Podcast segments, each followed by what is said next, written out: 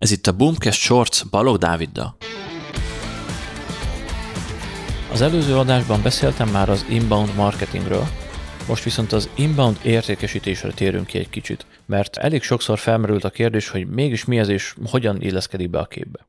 Azt kell erről tudni, hogy az inbound sales, vagy inbound értékesítés, ugye félig magyarra lefordítva, az egy ilyen új, fejlettebb és úgymond sokkal kifinomultabb B2B értékesítési módszer, amit a klasszikus megoldások helyett szoktunk alkalmazni. Én azt szoktam mondani, hogy ez egy sokkal emberibb megközelítése a salesnek, mert itt nem a, az eladás, az értékesítés a legfőbb cél, hanem a segítségnyújtás. És itt tényleg az van, hogy ha inbound salesesként gondolkozol, akkor nem tukmálni akarsz és eladni a termékedet minden áron, hanem segíteni a másik félnek a választásban.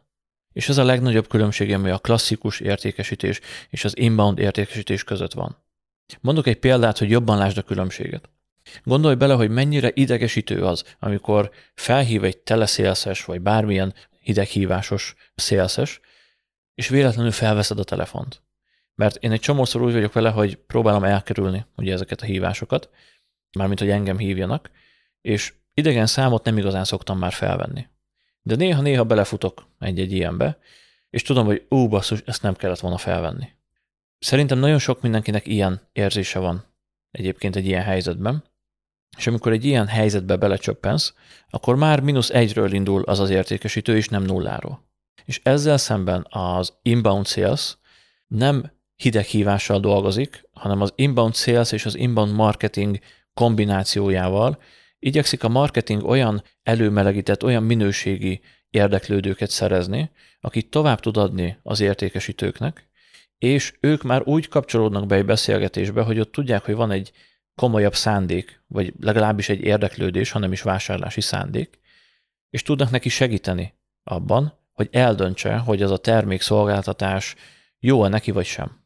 Szóval itt a hangsúly az előmelegítésen, a minőségen van, számosságban sokkal kevesebb liddel dolgozik egy inbound értékesítő, viszont hatékonyságban sokkal-sokkal magasabban dolgozik, sokkal hatékonyabban tud dolgozni, pontosan azért, mert olyan előmelegített lídeket kap, akikkel könnyű a munka igazából. És én az inbound szélszesekre sokkal inkább úgy tekintek, mint tanácsadókra, akikkel tudsz beszélni, akik képben vannak ugye egy-egy vállalkozás termékeivel vagy szolgáltatásaival kapcsolatban, és amikor már összegyűjtöttél egy csomó infót a weboldalról, az e-mail automatizmusokból, a videókból, a podcast anyagokból, bármiből, amit ugye gyártott az a cég, és még mindig marad kérdésed, vagy már olyan speckó kérdésed van, amire nem találod meg a választ, na akkor kell képbe jönni egy ilyen inbound értékesítőnek, aki segít neked választ találni, és segít eldönteni, hogy ez jó, neked ez az irány, vagy sem.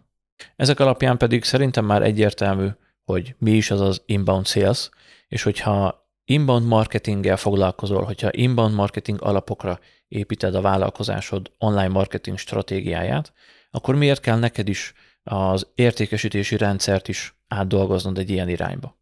Egyébként erről a témáról is vannak cikkeink a blogon, úgyhogy ezeket belinkeljük az adás alá, és tudod őket tovább olvasgatni. És ennyi lett volna a mai Boomcast Shorts. Ha még valamiért nem tetted volna, akkor iratkozz fel a csatornánkra, mert hetente három új Boomcast shorts fogunk jelentkezni. És érdemes belépned a zárt Facebook csoportunkba is, ahol akár személyesen velünk is beszélgethetsz, de kérdéseket is tehetsz fel, és a közösségünk tagjait is megtalálod. Gyere és csatlakozz hozzánk, a linket megtalálod a leírásban. Találkozunk a következő adásban.